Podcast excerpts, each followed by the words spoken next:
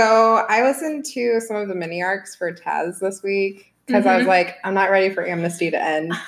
So I went back. I, I listened to the finale of Amnesty. I was at work, sitting in my cubicle, yeah, and at the end, I was crying. like I was there were parts where I was laughing, like out loud, which never happens. yeah. And then I was crying, just like sitting. And I'm glad my like I face a corner, but like I'm also like in a cubicle with Twizzlers crying. the pull apart Twizzlers. okay, The pull up. that's that's important. To know. exactly. I texted you last night when I was finishing it, Yes. and I was really happy that I was alone in my kitchen. And I knew Katie Beth was in her room, but I was finishing it up, crying into my fajita veggies that I was sauteing, Mm-hmm. which added like an extra little pinch of salt, I guess. but oh, she walked out, and I went, I'm very glad you chose now to come out and not five minutes ago when I was going, Yeah, I was in the middle of Target when you were texting me. and then I was like replaying it in my head. I was just like, I want to buy these sweats. yeah.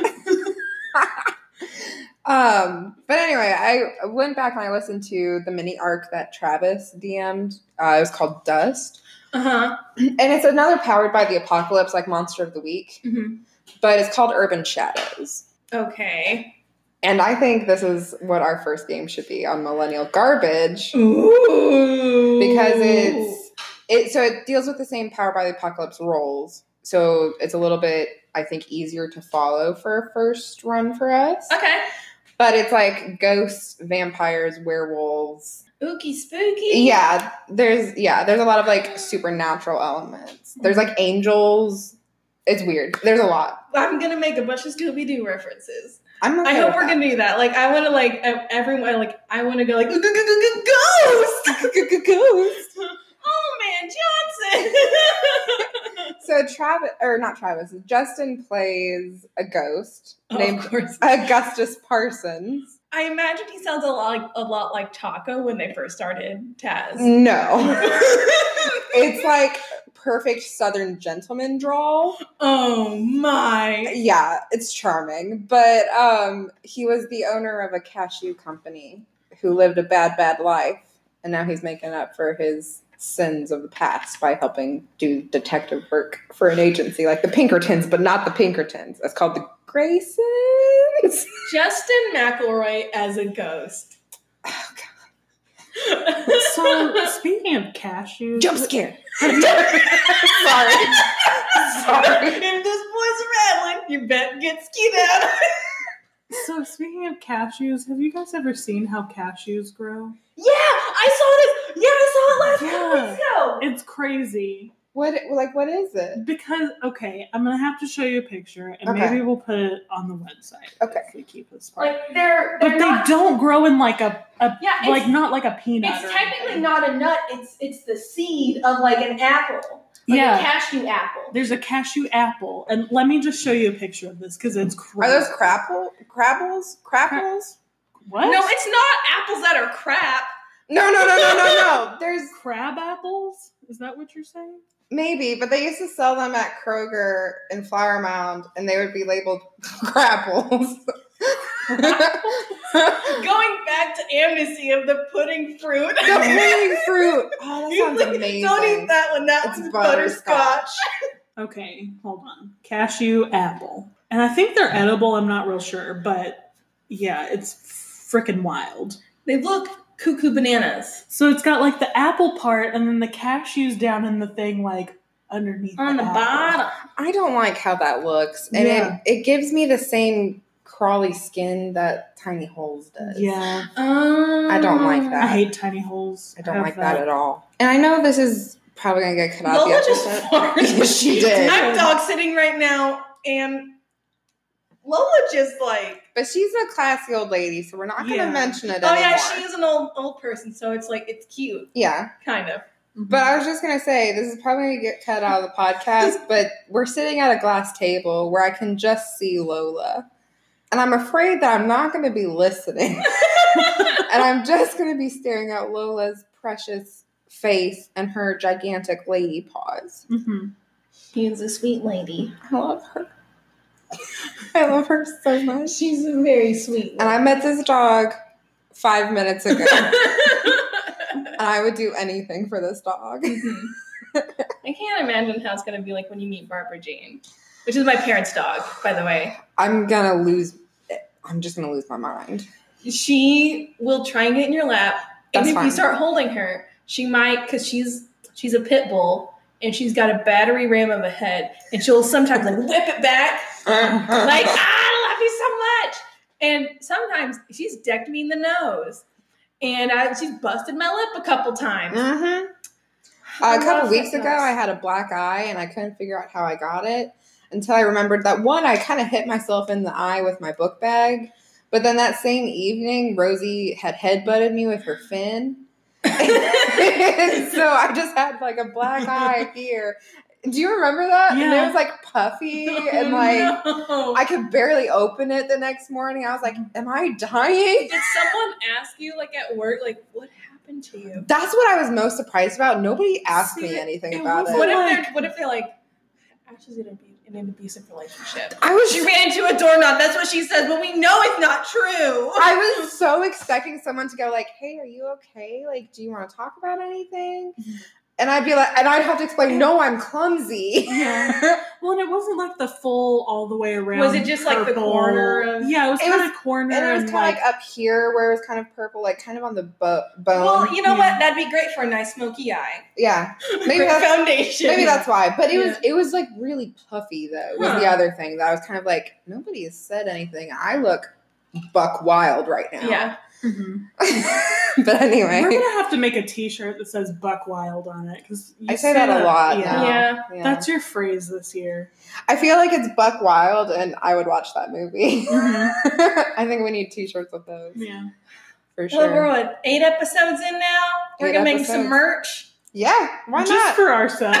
okay, so For our estimated twenty-three audience listeners, Thank you, everyone. Most of All them- twenty-three of you. couple of them estimated are, twenty-three. estimated. a few of them are probably You me know- and All twenty-one of you. Yeah. All right. well, Well, welcome to Legendary Lasses. My name is Ashley, I'm KB. I'm Sally. and this week Sally is going to take us on a journey. Yes. So uh, right now it is still uh, National Hispanic Heritage Month, Whoop, whoop. and so we decided to do an episode on Frida Kahlo. Hey! Wah, wah, wah. Wah, wah, wah. So um, first thing that comes to mind, you know, think of Frida Kahlo. Beautiful paintings. Yes. The eyebrows. Yeah. Mm, Yeah. the lipstick. Mm-hmm. Yes. Um, so talking about her eyebrows, um, she's really famous for her unibrow and her faint mustache. Mhm. Um, she Same. Sorry. sometimes I get one rogue chin hair. I get one right here on Yeah. my back. Yeah. I can see. Oh, I'm so yeah. sorry that you guys have to deal with one rogue chin. Oh, hair. shut up. Although I was at work the other day and I was just like, I had my hand on my face, like right underneath my jawline, and there was this like long black Like a hair. You're like, oh, I'm, I'm, I'm about to be a wizard by how long and is I was just like, it was like that long, Oh and it was like thick and black, and I was mm-hmm. like, how did I not?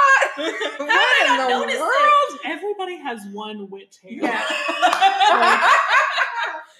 Anyways, um, talking about her mustache and her uh, unibrow, so she decided to like not groom them Mhm. and like also not shave her armpits or anything. Mhm. Yeah. Wow, cool. Yeah. that's like And a feminist movement now. Mhm, mhm. Interesting. And um, I remember I, I got it reminded me like I got a pair of shorts once, and like they had pockets, but like the pockets had like they were stitched clothes. Why? I don't know, but I call now I call it the patriarchy stitch. Yes. Yeah. And so I was like, I was like ripping the seam, and I was like. so I first want to just give just like a Wikipedia description, like that first paragraph everyone sees. Sure. Yeah. Frida Kahlo was a Mexican painter known for her many portraits, self portraits, and works inspired by nature and artifacts of Mexico. Inspired by the country's popular culture, she employed a naive folk art style to explore questions of identity, post colonialism, gender, class, and race in Mexican society. Do you know what that voice reminds me of? What? In Ferris Bueller's Day Off, when Cameron calls as Sloane. I'm hearing everything, yes. yes, that was the it. That was it. And um, it also reminds me of um, have y'all watched? Oh gosh, what is it? Uh, Maria Bamford's series on um, Netflix. Gosh, what is it called? Um, she has a voice. It's called Diane. She's like, I'm Diane. I'm Diane. I have no problems. I don't. Oh God, what is that show called? Um, it's so funny. it's, it's called like Lady Dynamite or something. yes, yes, yes, Lady Dynamite. I'm so smart. It's so funny. I- Diane is my favorite. Hello, I'm Diane. I can't stand Diane, but it's the funniest because I feel like I know people like Diane. Mhm. well, Also because me. we work in the arts culture. Like, That's true as well. Yeah, Lady Dynamite. You should watch it, KB. Mhm. I think you'd really like it. Yeah. Yes, you would. So, um, July 6, 1907, um, Magdalena Carmen Frida Kahlo y Calderon was born. And, and that was her full name. whoop. Yeah. I got like uh, Princess Bride flashbacks for a second Yeah. there. Okay. Yeah. It's, I thought my name was long. my full name was long. But no. Um, she was born in Coyoacan in Mexico City, Mexico. It's an outskirt, like a suburb of Mexico City. Pronunciations. Yeah. I might be butchering them, but They sound great. thank you. I'm just like, ooh, talk to me, Sally. So she, but but she was born in in 1907. 1907. She later claims that she was born in 1910, which is the beginning of the Mexican Revolution. She wanted people Ah. to like directly associate her with that. So smart. Interesting that we get another artist who's curating her image again. yeah. Mhm. hmm I was just gonna say at the end of this, we need to talk about self curating because Yeah, I yeah. think that's hmm mm, she's so smart. Oh yeah. So her father's name was Wilhelm, also known as uh, Guillermo. Guillermo. Guillermo. Yeah, Guillermo. I can't pronounce stuff. Um, he was a German photographer. He's a German photographer. He- so wait, hold on. His name is Wilhelm. But he like it was um like um, Guillermo was like uh, like a nickname or like a cultural name. Like But he's from he's, Germany. from, he's from Germany and he immigrated to Mexico. I see. And- okay. Yeah, and he met where he met her mother Matilda. Okay. Yeah. Um. So These names, I love them. oh yeah, she has two older sisters, Matilda and Adriana, and then she has a younger sister named Cristina. Hmm. Um, the house she grew up in was uh, later referred to as the Blue House or Casa Azul.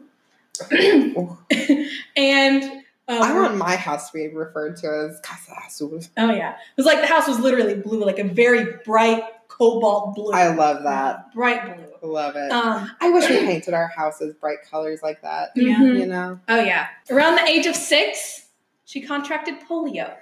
this is why we vaccinate. Yes, um, I wrote in my notes in bold lettering: PSA: Get vaccinated. Vaccines don't cause autism. Vaccinate your kids. Yeah, it's. Don't get me started. Don't get me started. Just goes into Sawbones. yeah. Vaccinate your kids, but go listen to Sawbones. So with her having polio, this caused her to be bedridden for like nine Makes months. sense. It's polio. hmm That shit's tough. Yeah. Obviously, she recovered, but uh, she walked with a limp because it damaged her right leg and her right Mm. foot. Like it was just, it was atrophied. Was thinner than her left. Didn't she also have back issues? That was later it? on. I'm going to Oh, touch that's on from that later later. Okay. Yeah. So, in this recovery, her father encouraged her to play sports like soccer and swimming. Uh, encouraged her to wrestle, like Oh. go into wrestling to help her with her recovery. Yeah. Strong lady. Oh yeah. In 1922, she enrolled at the National Preparatory School, uh, which is a very renowned school. Um, she was o- only one of, of just a few female students that attended. Sorry.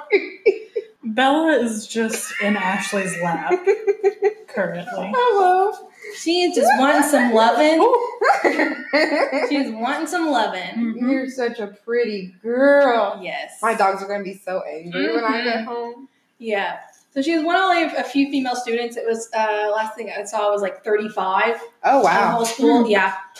She was known for her jovial spirit, her love, uh, and her love and uh, colorful traditional clothes and jewelry. Mm. Um, at school, she met Diego Rivera, who's a famous Mexican Mhm. muralist. Mhm. And she often said that she'd marry him one day. Oh, Spoiler alert. spoiler. Yeah. Um, by the way, Diego's 21 years her senior. Yeah. Yeah. Yeah. Yeah. At school, she hung out with a group of students who were politically and intellectually like minded. I put AKA woke. Okay. Uh, becoming more woke and politically active, she joined the Young Communist Hold on, sorry. Is this millennial garbage or is this legendary lasses? Yes. there may be a mix of. Anyways, becoming more woke and politically active, Uh-huh. she would join the Young Communist League and the Mexican Communist Party. Ooh. Yeah.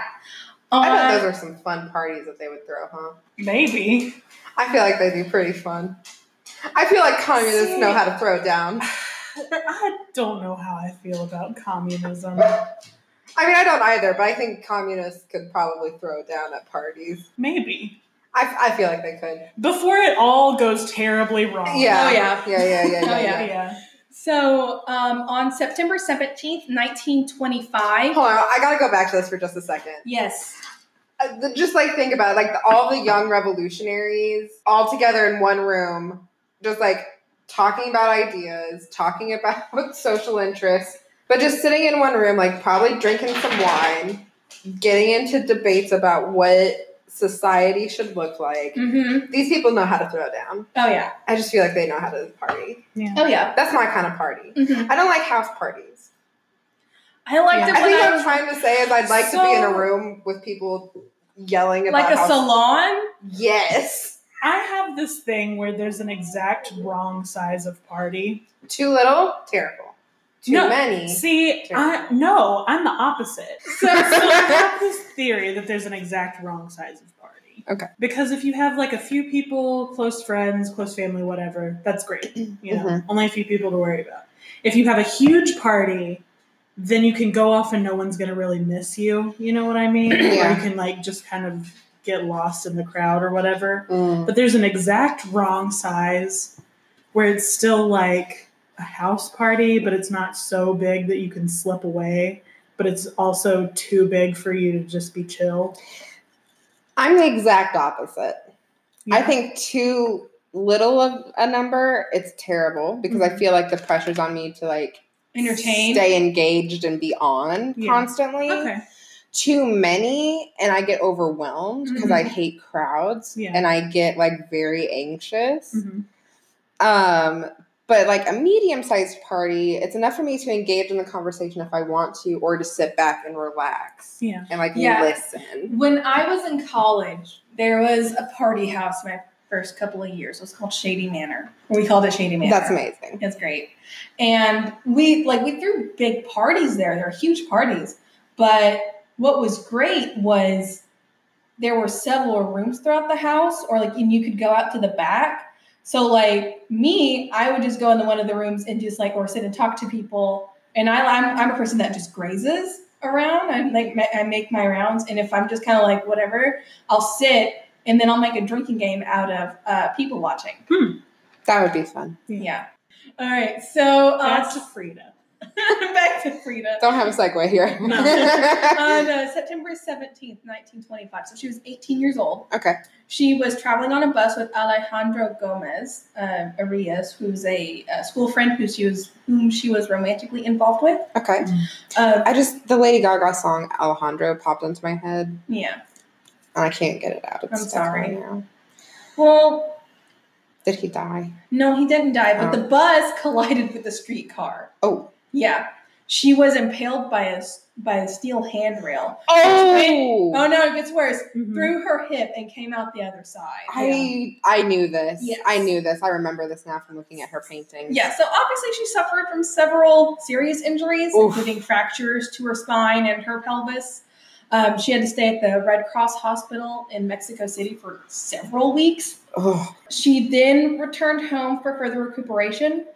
Uh, with all that free time, she began painting during her recovery, mhm. and uh, she finished her first self portrait the following year and gave it to, to Gomez Arias. In 1928, she reconnected with Diego Rivera. Mhm. Uh, she was just asking him to look at one of her paintings, um, and they started a relationship. Oh. Yeah, uh, he encouraged her artwork. He was a really big fan of hers. It was- and um, in 1929, uh, Frida Kahlo and Diego Rivera married, despite her mother's objection because of obviously because of the age, The age age difference. Now, I don't know, maybe you're going to talk about this later, but, and maybe I'm completely wrong in this as well, but it, Diego's not that great of a person slash husband. Oh, we're gonna talk about that. Okay. We're gonna talk about that. Okay. So Mm. uh, we're gonna touch on life with Diego Rivera. So Diego Rivera would have commissions in various places, Mhm. um, and Frida would obviously follow him as a as a good wife. Um, in 1930, they went to San Francisco, and they went to New York City because he had a show at the Museum of Modern Art. Uh, later, they moved to Detroit for a commission with the Detroit Institute of Arts. Um, in 1932, uh, Frida's paintings started to have more realistic and surrealistic components. Mm. A really good example of this one is uh, a painting titled Henry Ford Hospital.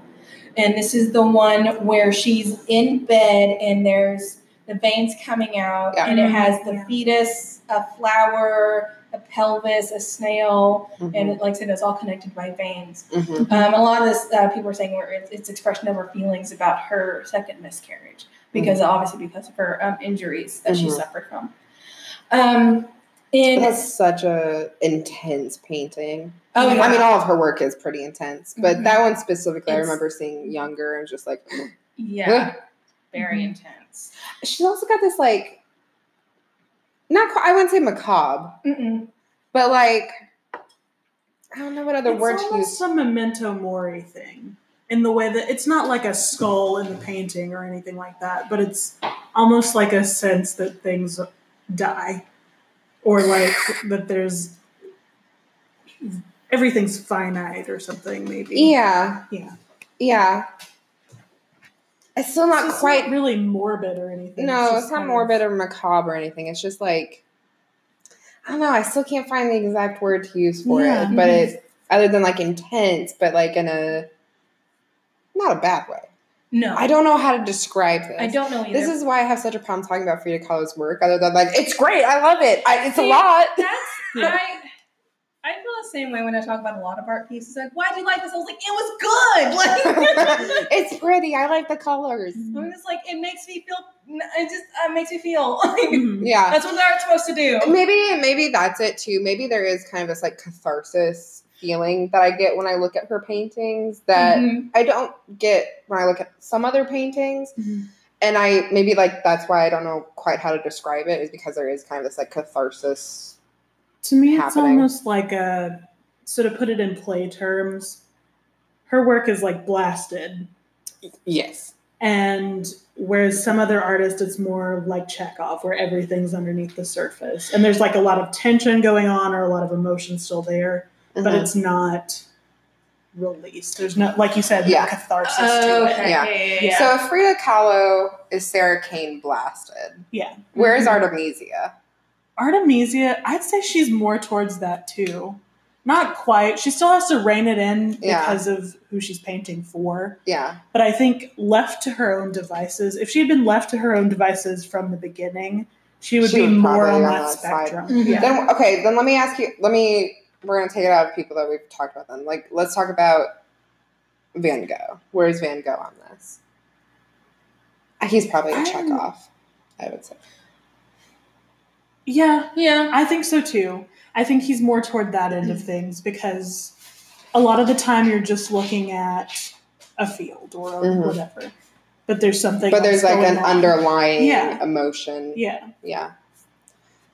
Anyway, And I would say the impressionist are kind of that way too for Yeah. me, or you know, Yeah. yeah. Are you okay? I just, I'm really hot. Do you need to turn the AC I down? didn't turn the AC on. What's going on? Oh well. Anyways, back to Maybe it's your vodka Red Bull. I'm drinking a vodka. Are do y'all feel Do- fine? huh? Do y'all feel fine? I'm great. I'm a little warm, but I'm always warm. so- Yeah. Okay. And I'm always kind of good. Okay. Unless it's too hot. Yeah. Then I'll let you know. Okay. Do you want to sip of my frappuccino? No, it's fine. I'm drinking Red Bull and vodka. And I'm Um, drinking water since we're announcing drinks. Uh, in 1933, they went to New York City um, for a commission at the RCA building at Rockefeller Center. Mhm. Uh, the project, the pro- the project. God, I thought you were going to say the produce. I was gonna say the project. I'm so dumb. the project. The project. So um, the the project or the project uh, Or the produce. or the produce. Um, it was called uh, Man at the Crossroads. Okay. Yeah, That sounds really familiar. yeah. It shows like the aspects of uh, contemporary social and scientific culture.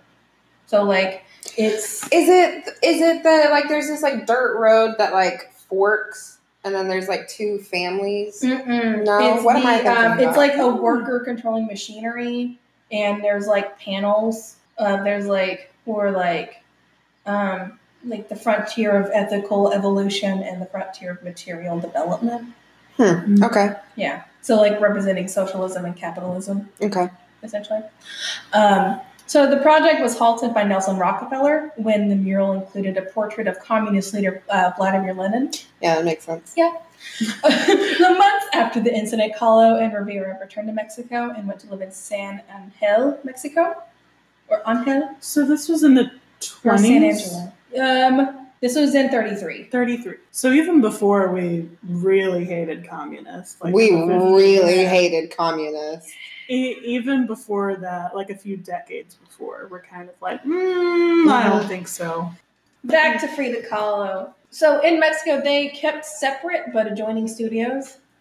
And as you uh, said earlier, they had many infidelities. Yeah.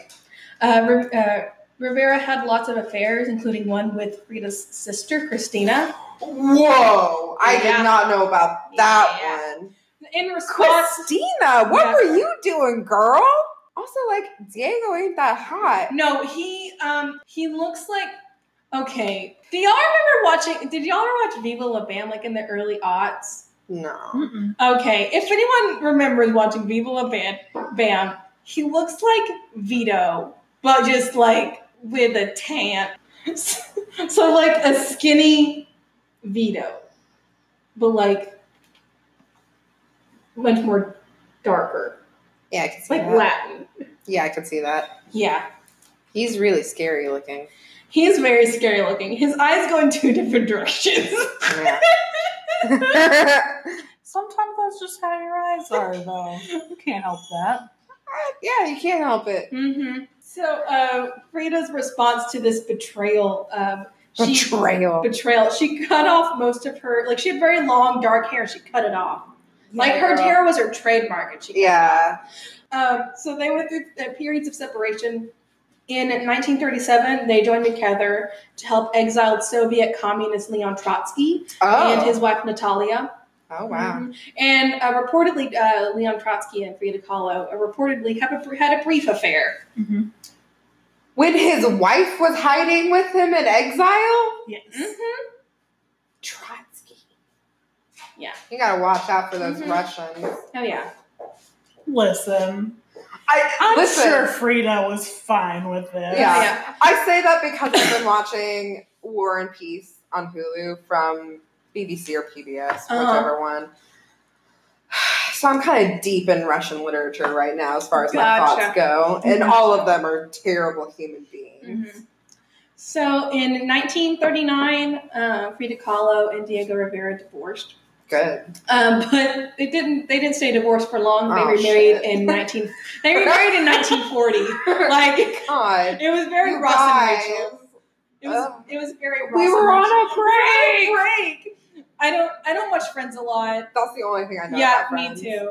Um, Listen, good grief. I do watch, I've watched Friends like a couple of times Yeah. through. I don't. I just, It's just. It's I, about time for my yearly watch of The Office. Yes. Yeah, I See, watch. I don't. I remember watching Friends every once in a while, like when this when like they were still doing the series. But there are some people that like it's a religion, and I don't see why. No, I don't get it. Mm-mm. Maybe it's because I'm just not. Uh, I mean, I'm of that era, but I wasn't like I think a grown up during the era. Well, like yeah. Well, we I also was like like twenty Office. something Yeah, we were like nine. babies. well, um, so when they remarried, uh, they continue to lead largely separate lives, and they both both becoming involved with other people Why over we the years. I don't know. I don't want to like put my own ideas onto historical figures because again, I don't want to create fake history. But I mean, But just, no, just put it let's talk about it. Yeah. Because like I, if it's polyamory, that's like one thing, but that doesn't seem like that's what this is. I think they really loved each other. I think they did too, but it's like if you're leaving largely separate lives that you're not even really around them, what's the point of being married? People like space though, you know. Mhm. I'm not one of those people. I'm like, if I'm in a relationship with you, I want to be with you all the time, kind of thing. Yeah, but also But- like I was talking to a guy recently, and he was just like, "I want someone to, like cuddle in bed with, and we can like eat in the bed and stuff, and I can like kiss her on her forehead." And I was like, mm, "No," because I'm just like, I like, I like. I mean, I enjoy my own company. I Mhm. do, and I'm just, I, I don't know. If I'm just, I'm not that type to be like, I want someone to kiss me on my forehead and like. I think it's dumb. I'm somewhere in between. Yeah, You know, like I like affection, but like I also Yeah, need I my like- alone like time. I like, I like affect. I mean, you know, Yeah. I think as a human, yeah, I think it's something I'll crave. Yeah, but, it's just I I don't I don't see how people like identify relationship with that.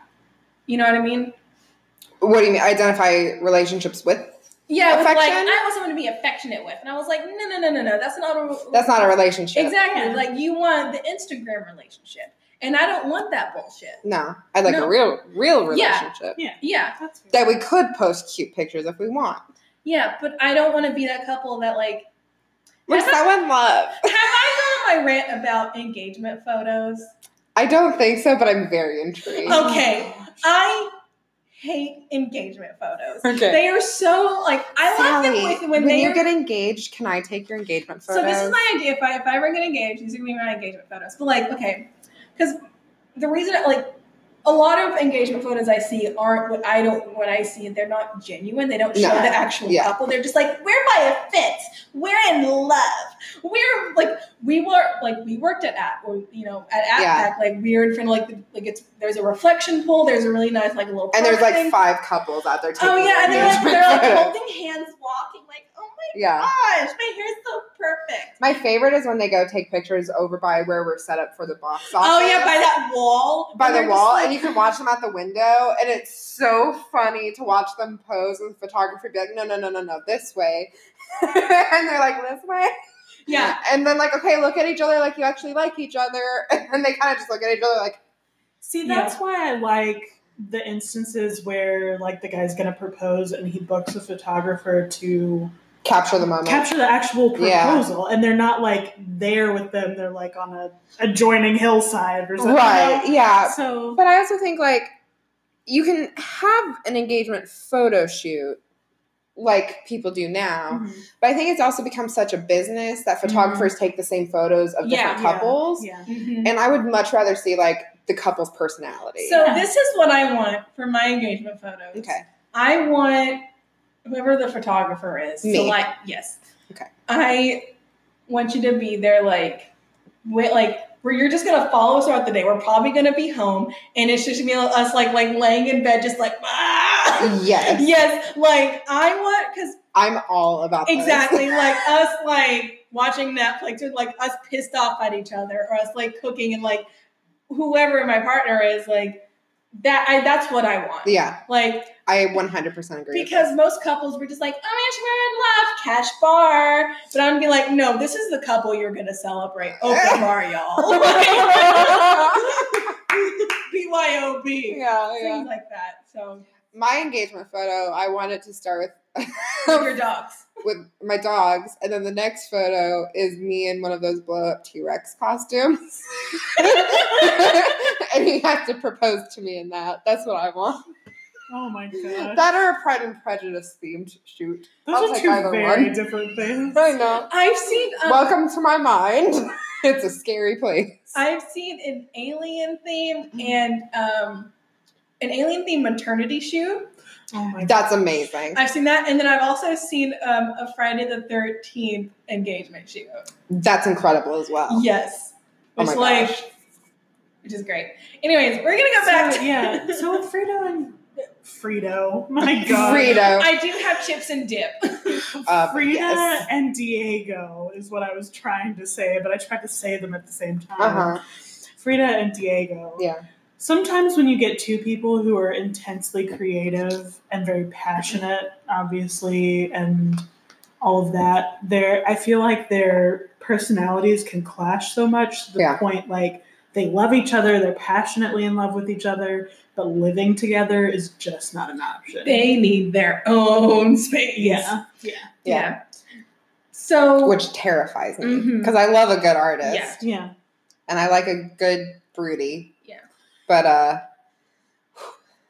yeah. it's not good. Yeah. so as I was saying, like you know, they involved with their people over the years, including Frida. hmm Um, she some of her lovers include I'm going to butcher this name, um, Isamu Noguchi. Um, he's a Japanese American artist. Wow. architect. Okay. Um, as, as I mentioned earlier, Leon Trotsky Mhm. and Josephine Baker. What? What? Yeah, Josephine Baker. Wait. I mean, I don't, I can't say that I'm entirely surprised, but it's just like, Oh, I know. Like I saw that, I was like, what? I'm not. Su- I think I'm more surprised by it being Josephine Baker Yeah. than anything else. why? I don't know. I mean, she was also woke as hell. That's true. She was a French resistance agent. That's true. Resistance agent. Wow. Yeah. Well, she's like, yo, you're woke as hell, and you're. She's like, let's be honest, Josephine Baker. She's fine. She's cute. She's very cute. She's cute. But wow, what a what a relationship. Her former lovers are just like a who's who. yeah. Yeah. It's crazy. All right. So I think this is a good time to take a break. Uh, when we get back, You're gonna leave me on the Josephine Baker Yeah, note? we're gonna leave on Josephine Baker, um, and when we get back, we're gonna talk to we're gonna talk about uh, Frida as an artist. I thought you were gonna say we were gonna talk to Frida, and I was We're like, gonna "Are talk- we doing a yeah, I have. What I are we have, doing?" a, I have a Ouija board. No. no. I don't, I don't have one. Like I said, this, All right, so this is our break. yeah, this is our. Do break. I get chips and dip? Obviously, this Okay. is what it is. The break is for. Okay, great. Enjoy your ad.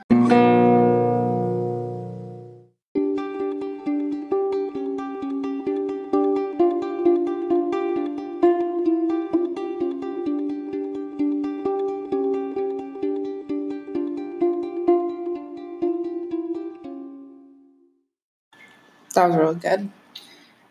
was so good. Thank should you. should we give the fans some ASMR content? I was talking to the fans, No, you were. and they said that they hated ASMR. Really? Because I talked to a bunch of the fans too, and they said, "Oh my gosh, Sally, this should just be an ASMR podcast." I don't know if those are fans as much as haters. I think you hate that the fans love it. See, you're saying fans, but I think these are just conversations you had with yourselves. Right, the fans. Yeah.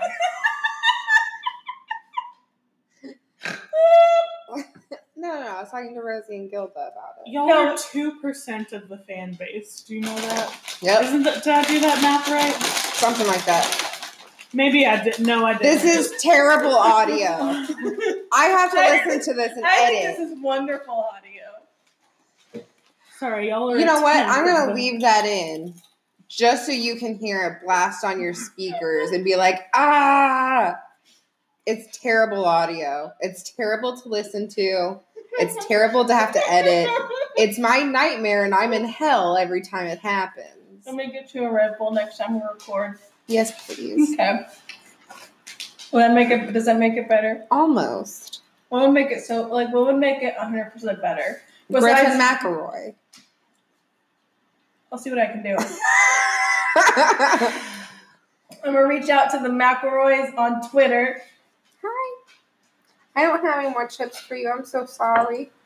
I know your auntie was so mean and didn't give you other food too, like she gave to your sister. That's okay. I love you. All right. Let's get back to Frida Kahlo. Okay. We're going to talk more about her art. So she was considered a surrealist artist, but she never really considered herself that. Uh, she befriended um, Andre Breton in 1938. He's a primary figure in that movement. Mhm. And at one point, he's just like, "Yeah, you're a surrealist." She was just like, "Well, I never considered myself one until me call- until they called me one." I was like, "All right." I was just kind of doing my own thing. Yeah, she was just like, I was just, I'm doing the thing. So uh, that same year, she had a major exhibition at a New York City gallery, selling about half of the 25 paintings she brought there, Wow. or half. Yeah, half, yeah. She also received two commissions, including one from Clare Boothe Luce, and she was a magazine editor of Vanity Fair. Oh. Yeah. Um, she commissioned her to paint her friend Dorothy Hale, who committed suicide. She was Mhm. going to give the painting to Dorothy Hale's mother, Mm. and the painting wasn't what she thought it was going to be. She thought it was going to be a portrait that her mother could hang on the back, like you know, hang on the mantle. Uh oh. But it was, um, it was called the Suicide. of Oh, Dorothy no. It was um, Dorothy it had Dor- it was like this big building and had Dorothy on the balcony Ah. her falling to the ground and then her lying on the bloody pavement. Not something you want to hang on So your exactly. Not something um, your mother would want to yeah. hang on. her yeah. mantle. So Clare was like, she was going to destroy the painting, but some of her friends were like, "No, don't do it. it's Don't do it." Yeah. So they convinced her not to destroy it, but What happened to the painting then? I don't know where it went. Let's just do a quick, quick. Uh, Quick searchy search. But Frida, Like, you knew she wanted to give it to her mother, and I don't think her mother would want to be reminded of her daughter's suicide every morning. I don't know if uh, let's see. maybe she didn't know that that was the Yeah. intention. That's true, maybe. Mm-hmm. Frank Crowninshield, Crowned Shield, and after he passed away, um, his son returned returned it to Clare's family, and after that, the painting was left in storage for decades, Oh wow, and then it was donated anonymously to the Phoenix Art Museum. wow. So we can go to Phoenix. Why Phoenix? Where was it paint? It was painted when she was in Mexico, or where was she when she painted? I think she was in New York. Oh, well, that's odd. Yeah. Well, also like at the time of the painting, or when during it was painted, she was going through the separation from Diego, Mm. and so That would make more sense now. yes, so it says that the painting may be a reflection of Frida's compassion for women who are driven to despair by male desertion. Yeah. which like I that I'm on I board with that analysis. I just I don't like that. Like, I, I don't know. It, it feels just like those people are just like, I just broke up, and I just want to kill myself, and just like, yeah. Why are you defining yourself with a relationship? I agree, I think that's also a very modern, yeah, true thought process. Because when was this painted? What in, in the thirties? 39. Yeah. So I would say it's still very No, 38, sorry. But like still very taboo to be divorced. Yeah. Or for someone like your husband to leave you. And it's still hard for women to work on their own. Mm-hmm. So and this is depression era too. Yeah. So. yeah. So I understand it more for that time, I guess. Yeah. Mm-hmm. And I mean, like, I think I think today, like, there, yes, there's a, like the melodramatic stuff that we can kind of laugh at, but like, I don't know, I think people still today who are just a little bit more sentimental, as we might think about them, Mhm. kind of still think that way, just because it's it's kind of ingrained in like movies and, and literature and you know all these things that we consume. That I think there is still kind of the mindset of, well, what do I do now? Yeah. Here's my option. hmm Well, and I think there's some people who do it when they're very early in a relationship and then it doesn't go well. And Yeah. Like if you've been dating someone for three months and you're Like, like, don't be Juliet. That's yeah, exactly. Don't be Juliet. I think you're but- 13 and stupid, and you took a roofie from a priest. yeah. Um, but and you've you known him for three days. That's what I think. if That's it's your love. if it's your husband of like 20 years or something, you know, something Yeah, like, like it's a little, it's a where little you've different. built a life together. Yeah. that's that's a different story. That's Yeah. a little like, different.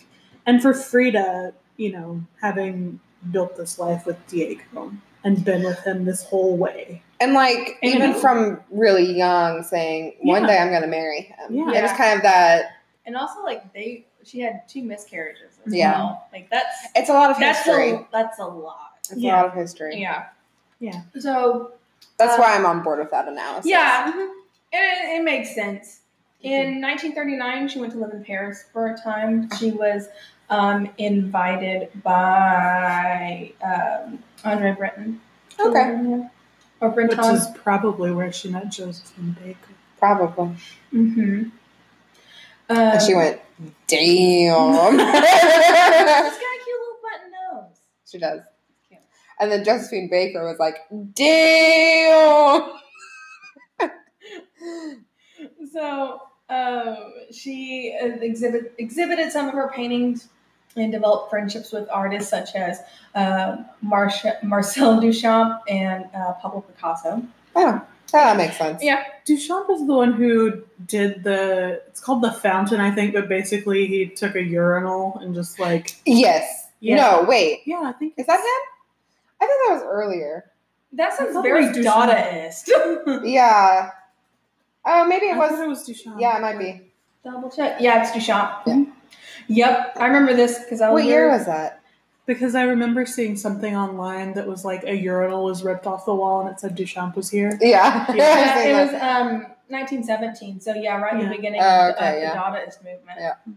I remember reading doing loads about Dada Dadaism. That's interesting. An interesting thing I hadn't thought about, I guess, is we've got World War One going on around that time, and we've got Dada going on, Mhm. and it just seems like that fits to me. It yeah. I think it's also the Dada leads into this like lost generation in Paris as well. Yeah. I think that's very interesting. Mm-hmm. But anyway. We're all over the place a little bit with our history, but But, but it, it's interesting talking about from a timeline aspect, right? Yeah. Like, you know, Frida's paint, painting during this time and she's considered surrealist, but she's Mhm. making friends with these people who are kind of all over the place Yeah. as far as art. like have done Dada, maybe go more surreal. Yeah, yeah. Yeah. Mhm. I think it's interesting to place her and to talk about where things intersect with her life. Mm-hmm. Yeah, Because And- she, she's living through a very tumultuous time. yeah. Like this is the year that her and Diego were divorcing. Yeah. Oof. So- Wow. Whew, yeah. Um, but one of her paintings, it's called The Frame, um, which is just a portrait of herself in this. Uh, she painted this very ornate frame. Uh-huh. It's beautiful. It was purchased by the Louvre, making it making yeah the first work by a 20th century Mexican artist. Purchased by the Louvre. Wow. Mhm. Um, in 1941, she was commissioned by the Mexican government for five portraits of Mexican women, uh, but she was unable to finish the project. Oh. Uh, that year, she lost her father, and she continued to have chronic health problems. Mm. Yeah. But despite these problems, her work continued to grow in popularity. In the year 1944, she painted one of her most famous famous portraits, which is called "The Broken Column." And this is the one who's um, it's naked and she's split down the middle, Uh-huh. and um, her spine is shattered like a column. Yeah. And she's wearing a surgical brace, and there's nails throughout her body, and she's like crying. The painting ex- obviously expre- um, expressed her physical pain and the challenges she had to uh, that she had. Um, during this time, she had a few surgeries and had to wear special corsets to protect her back. Mhm. And she seeked lots of medical treatment for her chronic pain, but nothing really worked. Um, by 1950, her health was really declining. She was diagnosed with gangrene in her right foot. Oof.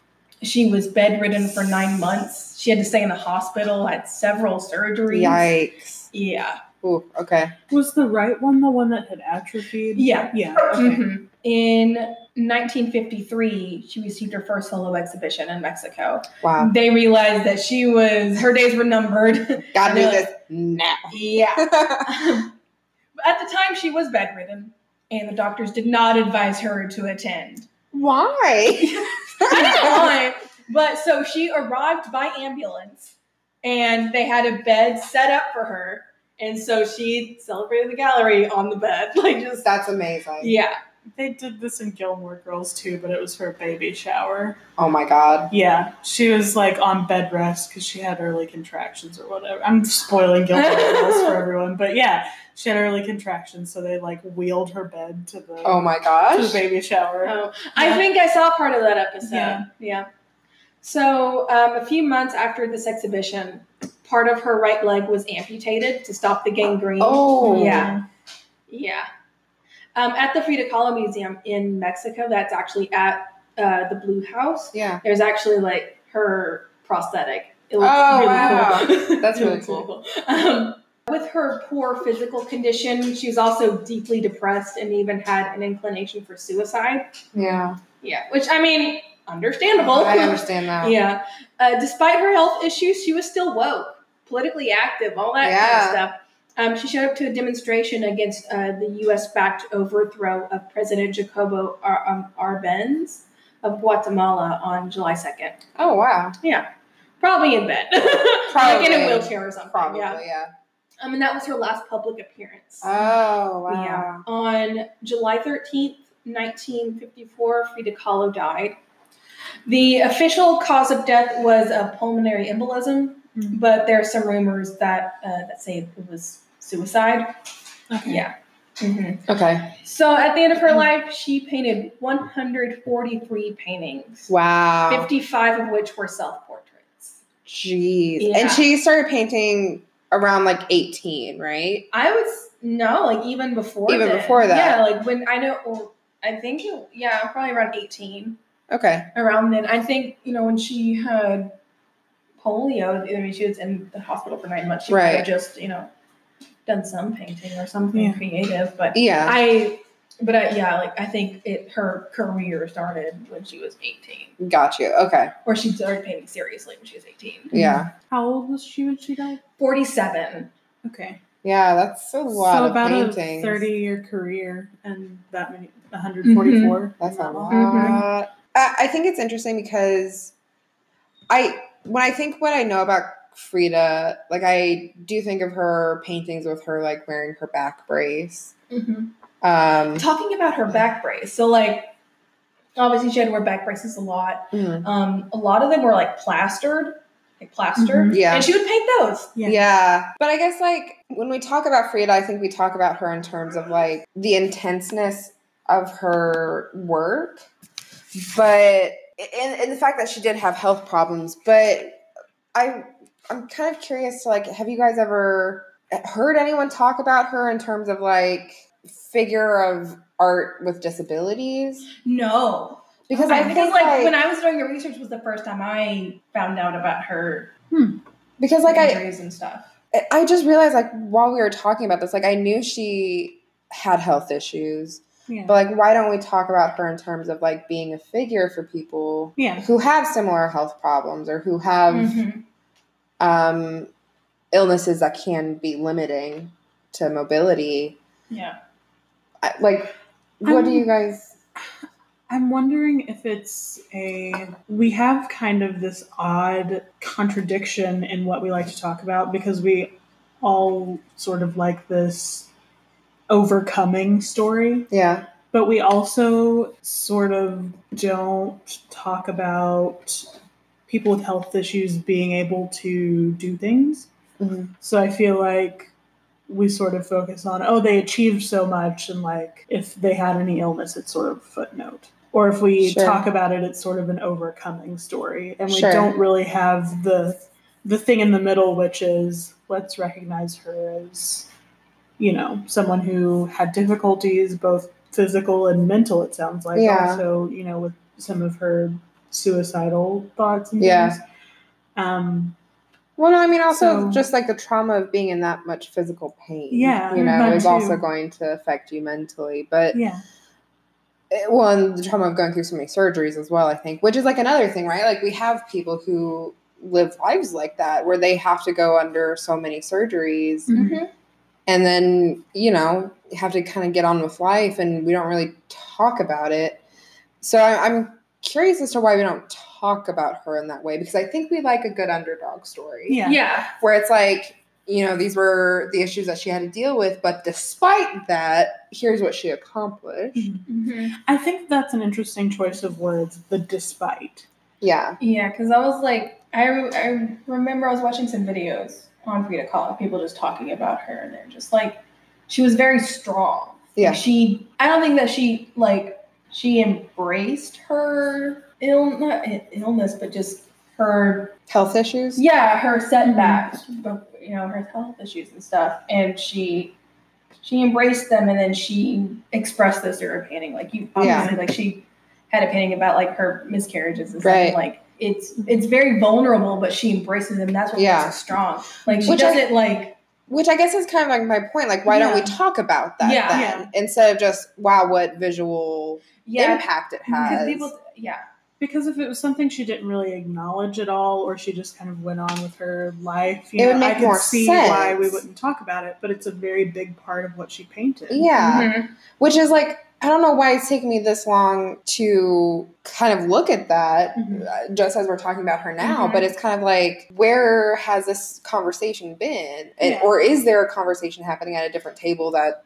we've just I- not I think a, what it might have been, and I might be wrong, and I might be stepping on lots of toes, but after she passed, about 15 years after, was the 70s, and that was the hit of first wave feminism. Yeah. And that's when she started getting popular again. Yeah. So maybe people saw her paintings as embracing femininity. Or you know, em- embracing Which I- feminism, yeah, which I- which- yeah. yeah, which I get, but it, it's um, it's more of It wasn't intersectional then. I yeah, think Yeah. It, it wasn't like, oh, she's expressing the pain that she felt, you know, about things that happened in her life. She's, it, you get what I mean? yeah i get what you mean yeah Yeah, and but like today we are a little bit more intersectional Yeah. i we're not perfect obviously but mhm, why aren't we having that conversation yeah, And I feel like we're recognizing more of the crossroads, which is where the intersectional comes from, Yeah. of, of things like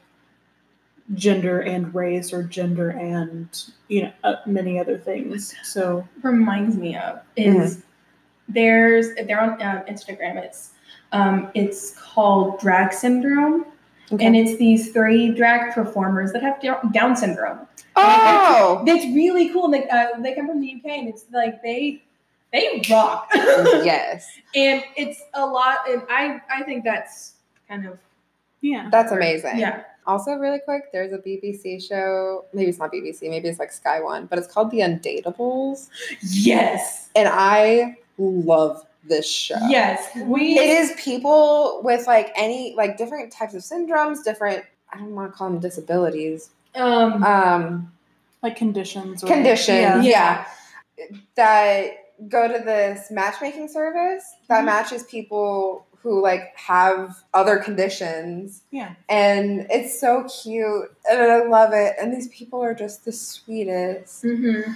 And it makes me cry a lot. I've watched it at work on a weekend, and oh yeah i remember watching it with you on weekends yeah, there was a oh God, it was after you left, but I was watching it at my desk, and um, another person I worked with came up and was going to ask me something, but saw me crying, and they were like. Are you okay? I was like, they just found love, and it really like love is an institution. but like this show is amazing. But anyway, getting back to our conversation, I think conversations like these are are coming up as Mm-hmm. far as how can we talk about people that we already know in different ways. Mhm. I think a lot of it's actually coming from children's books. Um, Yeah. Yeah. because it's which is really interesting to me which is like also like yay great way to raise a new generation who will be better than we are right but why have we why haven't we? Why, Yeah. why are we only starting now? Yeah especially in terms of frida kahlo. Like why don't we talk about her in terms of a condition? And kind of like the the despite thing. Like i think the the word they've had these problems, but despite that, right? Like going back to that phrase, I think that's what we latch onto or have Yeah. latched onto in Or- the past. Like mm-hmm. it's a it's a I've come over this. I yeah. hadn't let it get to me. Yeah. And I was Yeah. like, But it's a part of yeah, like she. Yeah. I don't think Yeah. she like. I don't think she ever got over it. yeah. well, no, that's not something you get over. no, like you embrace there- it and yeah. you just accept it. And maybe it's a thing of like the way our society comp- has comprehended it, you know, previously is just more along the lines of th- there seems to be a sense of m- movement Mm-hmm. and and how we talk about our daily lives, right? Like, oh, I'm I'm wasting time. I've got to go. Uh, you know, any kind of like. But I think there's this sense of momentum in our society of like we want to overcome things. We, like I said, we like a good underdog story. But this like for people who don't quote unquote get over it and deal with it for the rest of their lives. I think is like like people can quote unquote beat cancer. Yeah. Do you know what I mean? But Mhm. there's always the fear of remission. Or, Yeah, but there's always that fear. But I think it's the way we talk about it. Like, yeah. oh, they beat it. And it's like, well, but there are some things that you can't. yeah. There are some things that you have to live with. Or like if some people like they die because of cancer, what now they're losers?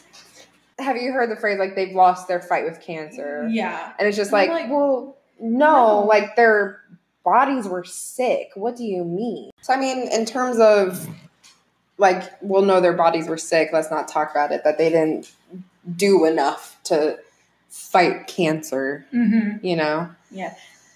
But anyway, I don't know. It's just kind of shocking to me that we're not talking about her in terms of a figure that people could look to for disabilities or conditions. Mm-hmm. Yeah. Well, because some people will fight with things for their entire life. You know, fight with things. That's how we always talk about it. But Yeah. It's really just, you know, there's certain things you never really get over, or it might Yeah. be like a chronic condition. Mm-hmm. So yeah, I think we need to reframe how we talk about those things because sometimes we we all like the story of, you know, little engine that could. Yeah, You know, whatever. You just keep trying and you'll get over it. and Yeah. it'll be better. And sometimes it's not that way. so- Yeah, and like this is this also isn't to say like how we've talked about her legacy previously is wrong. I think there just needs to be an addition Yeah, to it yeah. now because we can talk in intersectional terms. I think a little bit easier now. Well, yeah, it's also just that the conversation about it because I mean, even like I said, hundred years ago, people with disabilities they were just put away. Yeah, So yeah. you know, Which I think like I think it's kind of like our conversation about mental health, right? Like it's come a long way. There's still a Mhm. long way to go. And I think we we talk about people who have certain conditions in a certain way. Mhm.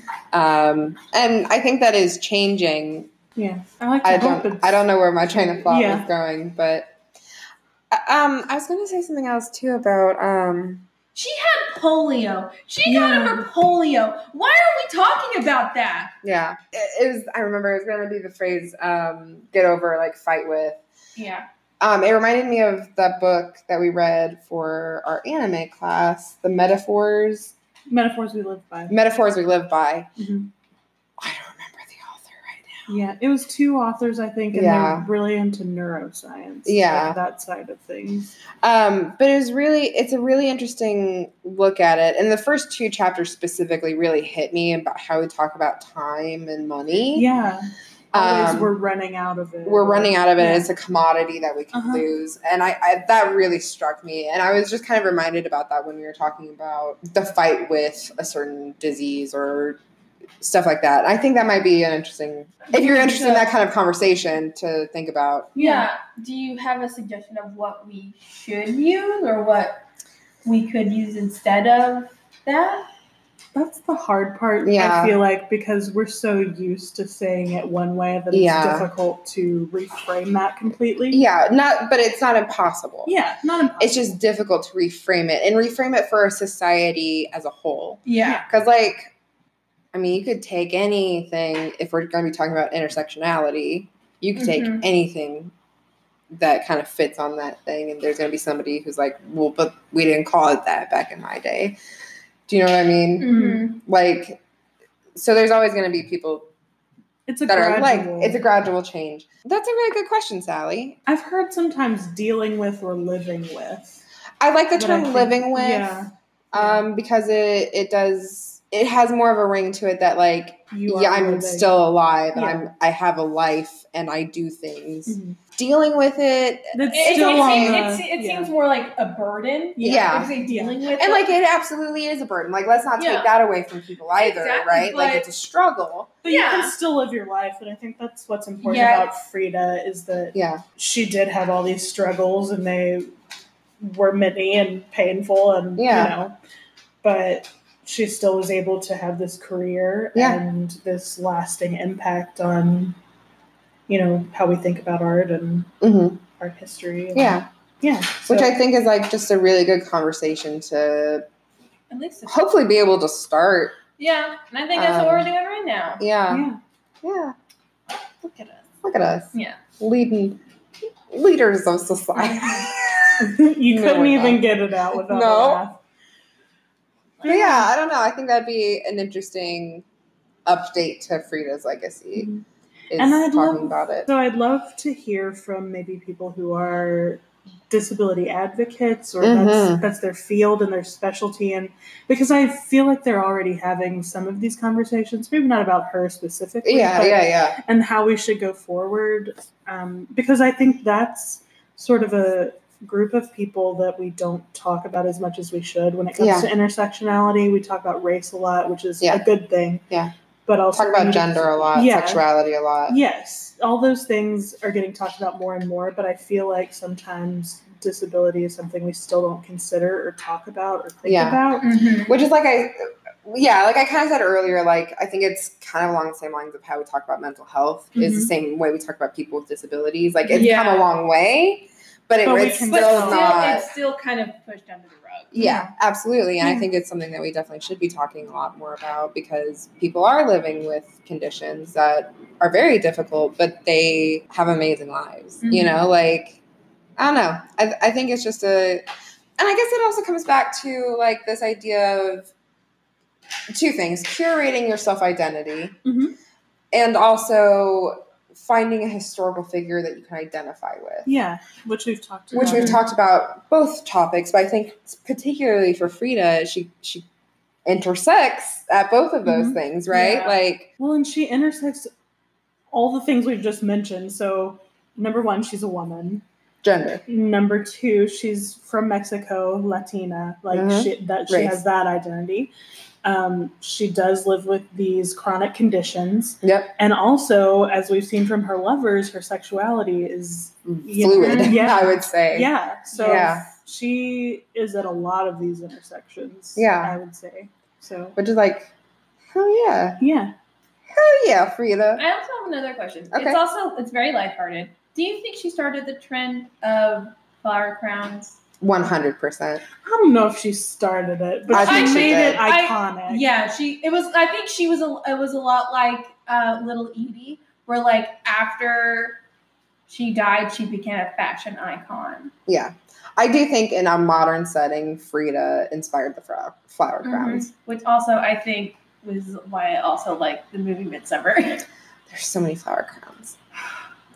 I think we. I don't know if this is gonna fit in the episode because it doesn't really have to do with much, but like what what made humans want to put a ring of flowers around their head? Pinterest.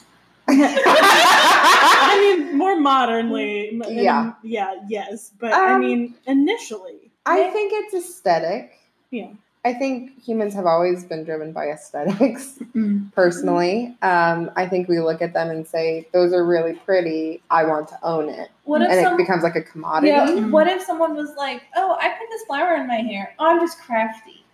I've braided these flowers." The first crown." Pinterest. I said, I "I'm think you summed up the entire history of the world. Maybe this is pretty. I want to own it. Mhm. At least the history for a, a lot of A things. lot of things. Yes. So, Yeah, a lot of wars. um, and I would say maybe not. Well, possibly some indigenous history because there's Oh, One yes. hundred percent. I would suggest this is on Netflix. Watch Latin History for Morons. yeah.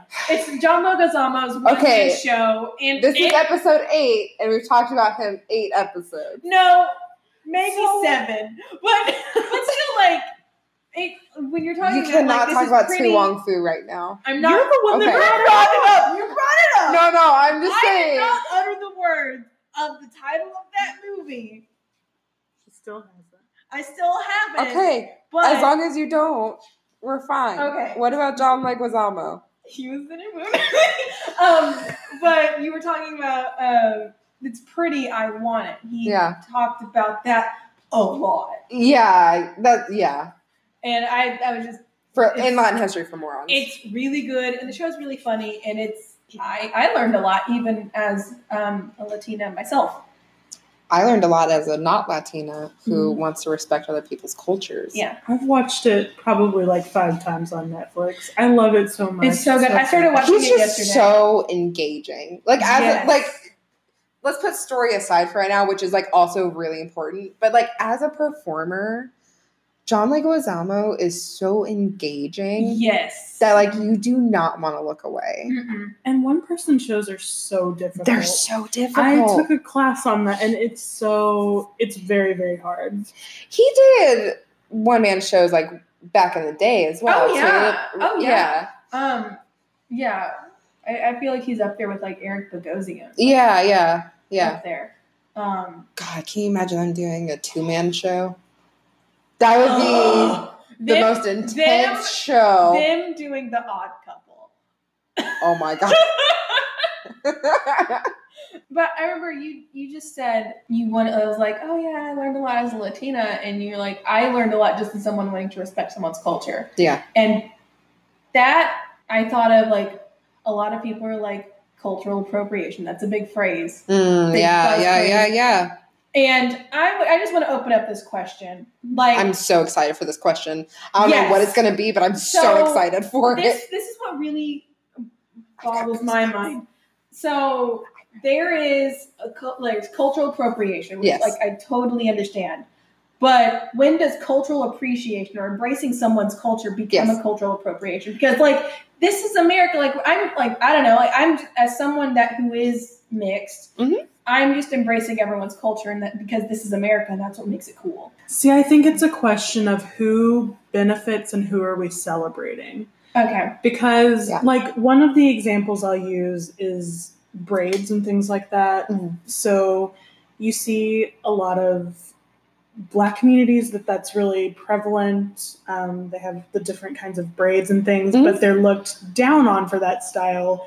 And then you get like Miley a Cyrus. y- yeah, And someone they're else like who's she's famous. iconic. Yeah, and she'll Kylie do Jenner. same- Yeah. yeah. So I think it's a question of, you know, you can appreciate things, but appropriation, I think, is when you take it and say, "Oh, this is mine now," Mhm. and everyone's going to appreciate me for this. Mhm. But then the original thing you took it from Yeah. is something that's still looked down on, and those people who do that are looked Yeah. down on. Yeah, which like this is a thing that white people have been doing for centuries. I literally was just reading about this for class. There was uh, it was a very interesting article called "Strange and Gross Things," and it talks about cultural rehearsal. Okay. Specifically, this scholar, I believe his name is Stephen. I'll link it. I can link the article title. The scholar was looking at encounters with strangeness, Mhm. or what he calls um, like a spectacle of strangeness, something like that.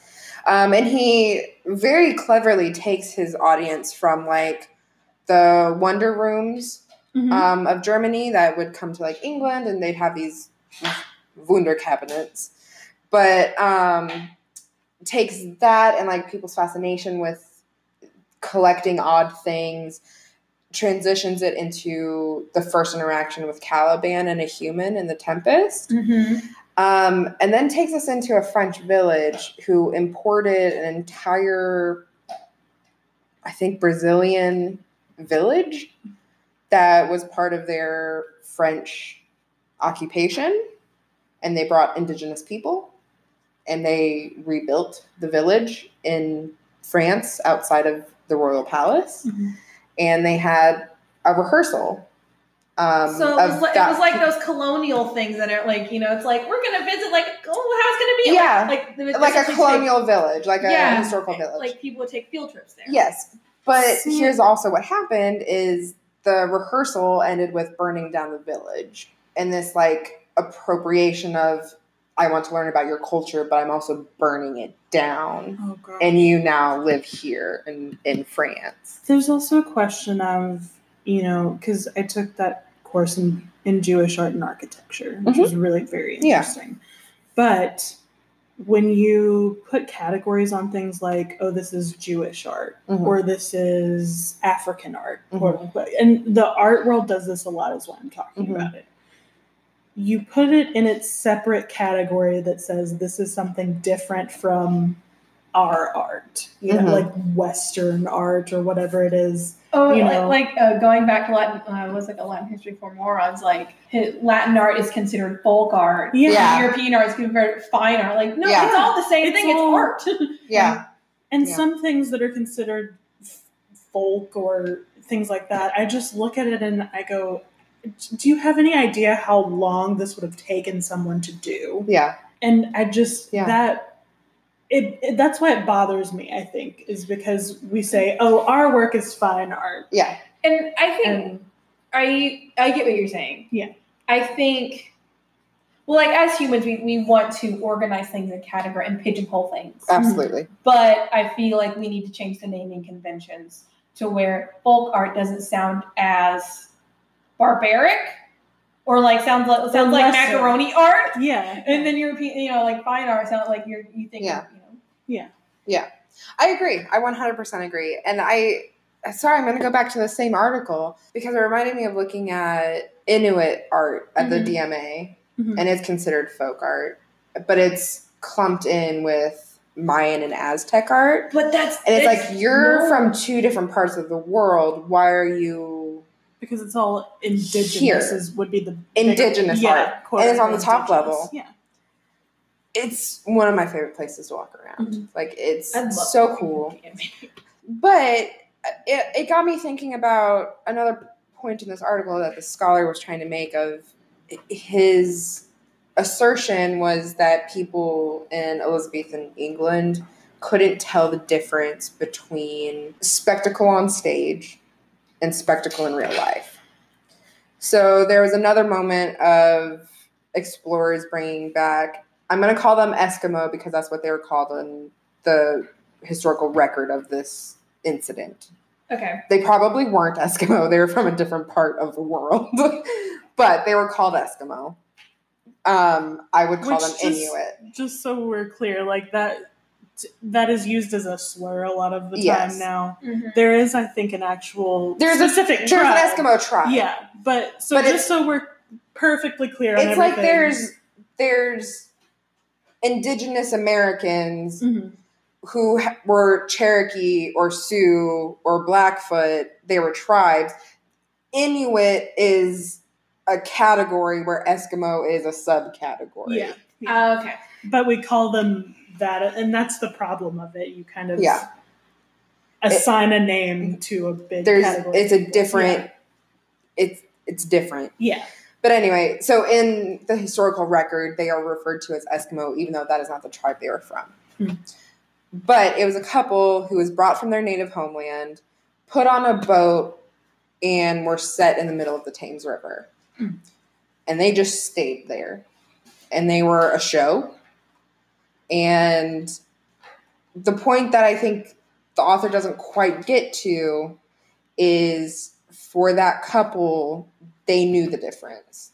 Well, yeah. Um, and I think this is a problem when we even look at scholarly research. Like we're looking at it through the Western gaze of, okay, so maybe Elizabethan England didn't know the difference between spectacle on stage and spectacle of strangeness in real life, but that couple on the boat sure did. Yeah. And why don't why don't we talk about that? it was essentially like a human zoo. Yeah, But but it's like the same thing who- where we took Filipino kids and stuck them in a zoo here, yeah. not that many years ago, Yeah. and they were a sideshow.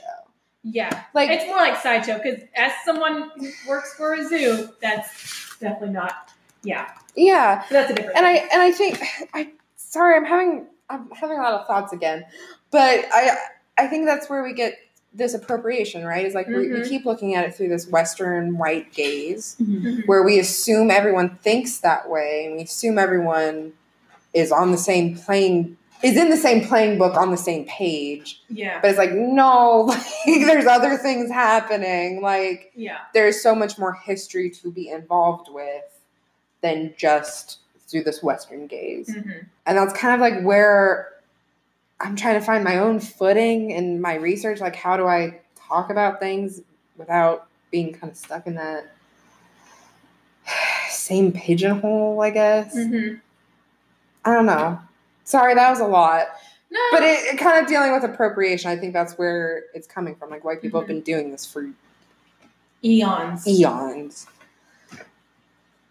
Anyway, do you guys have anything to add to that, please? So I don't sound like I'm ranting and Let me raving. just like someone say something. Shut Yeah. me up. Someone please talk. Yeah.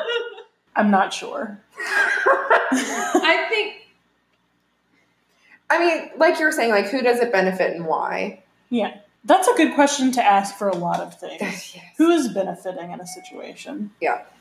Yeah. But I think okay, so I guess maybe what I the bridge we'll call it. Yeah. Like back I don't think- I don't think I got quite to the bridge because Okay. my brain jumped ahead. Yeah. And was like, Ashley. So as far as these exhibitions, we'll call them that, Yeah. I guess, because that's what they were called at the time. And like there were world exhibitions Yes, that this happened too. Yeah. So that to the people putting it on is seen as a performance. Yes. Right. Yeah. Yeah. And so I feel like that's to take it back to appropriation. There's this performative aspect of when we take things, you know, and whether it's like the white person themselves performing this thing or they're making someone else do it. Yeah. There's that kind of very uncomfortable performative element mm-hmm. to it for the person who is not from that group of people. It's for a different person's benefit. Yeah. Yeah. Yes. Yeah. I mean, yeah. I mean, I think we could talk about like a Native American headdress at Coachella versus what they're actually meant for in different tribes. Yeah. And one of them being as a tribute to warriors Yeah. Yeah. who return from war, who are s- even today Yeah. still given that as part of Mm-hmm. their tribe. it, you said oh gosh you said the, the headdress and it remind I just watched um, the producers and there's a, a number called Oh, Keep God. It Gay and at the Yeah. very end the village people come out and Yeah. one of the guys in it is like in a headdress and the theater person me- in me and I'm just like oh the pageantry Yeah. um and I'm just like and I was like I want to wear it I want to but I'm just like also like that's culturally insensitive but I also want But- my Cher moment right, right, right. But like, I, I think that's my point. Like, where is where is appreciation for beauty and culture? Like, this is coming back to your original question. Where is where is appreciation for beauty in a different culture? And oh, it's pretty, and I want to own it. Mhm. Like, where is the line that divides that? hmm I think a lot of the time, let's talk about headdresses specifically. Okay. Yeah. I think a lot of the time that's sort of a very ceremonial, very special Yes. thing. Mm-hmm. And so to me, that seems like something you maybe shouldn't Touch. touch. Yeah. Things that are either like sacred or ceremonial or very important. I How think do a you lot feel of the time about the the bindi. bindi? See, I think it, again, it's it's a very specific thing, and if you're not a part of that culture, engaging in that directly, then maybe don't. Because But do you remember for like a long time, probably when we were teenagers, Mhm. they would sell like body jewels, like like Yeah. Claire's or Oh icing, yeah. Yeah. and girls would wear them, and it's like, but you don't, But you don't know what understand that what that, culturally Yeah. means. Yeah. That's always my problem with it. Yeah. They're beautiful. I love them. I always want to to wear one because they're beautiful, right? Yeah. Like there's something aesthetically pleasing about it, but I don't understand what it actually I understand means. what culture they're coming from, but I don't understand its significance. Yeah. What if I just put a lot of stickers on my face? Is that just me being? That's us creating our own cultural That's just me- appreciation. That's just me being a dum dum. me being So- a ding dong. but I think where you get actual appreciation is when you try to do things that are either historically accurate, you Mhm. know, things like that, or you look into that culture, or you know someone in that culture who wants to share that with you. or you. you can go to cultural festivals. Yeah, There's always yeah. things things like happening, um, and you learn about the culture. yeah. Yeah. And I think Speaking of which, in November there's going to be a Korean festival, and I'm so excited. And we have to go. There's going to be traditional and contemporary Korean food. There's going to be dancing. There's going to be arts and crafts. I'm so excited. Ashley's been watching a lot of Korean TV. I love Korea. I really want to go to Seoul, but I also want to go to the countryside Mhm. because it's beautiful. yeah. And I want to meet people and have them tell me I speak terrible Korean. I also like talking about festivals and things like Mm-hmm. that. I feel like also with that talk of cultural appre- appreciation and stuff, I feel like people, some people are like, no, this is my culture. This is only mine. Only I can. Gatekeeping. Yeah, only I can keep. I'm just like, I, I acknowledge it. Like that's, well, we should all like share it with everybody, right? This might I- be a really good time to talk about the medieval studies thing. Yes. Let- So as far as and I understand that impulse to maybe gatekeep, especially if people have appropriated things. Yeah. And that's maybe where that's coming from. Yeah. And so I understand that. I mean, it's And kind of like being in a new relationship and then kind of taking it out on a new relationship of like, why didn't you text me back? Were you with someone else? Do you know what I mean? Like, yeah. it's kind of like that a little bit. But you at don't the wanna get hurt. time, like you can't blame that person for that.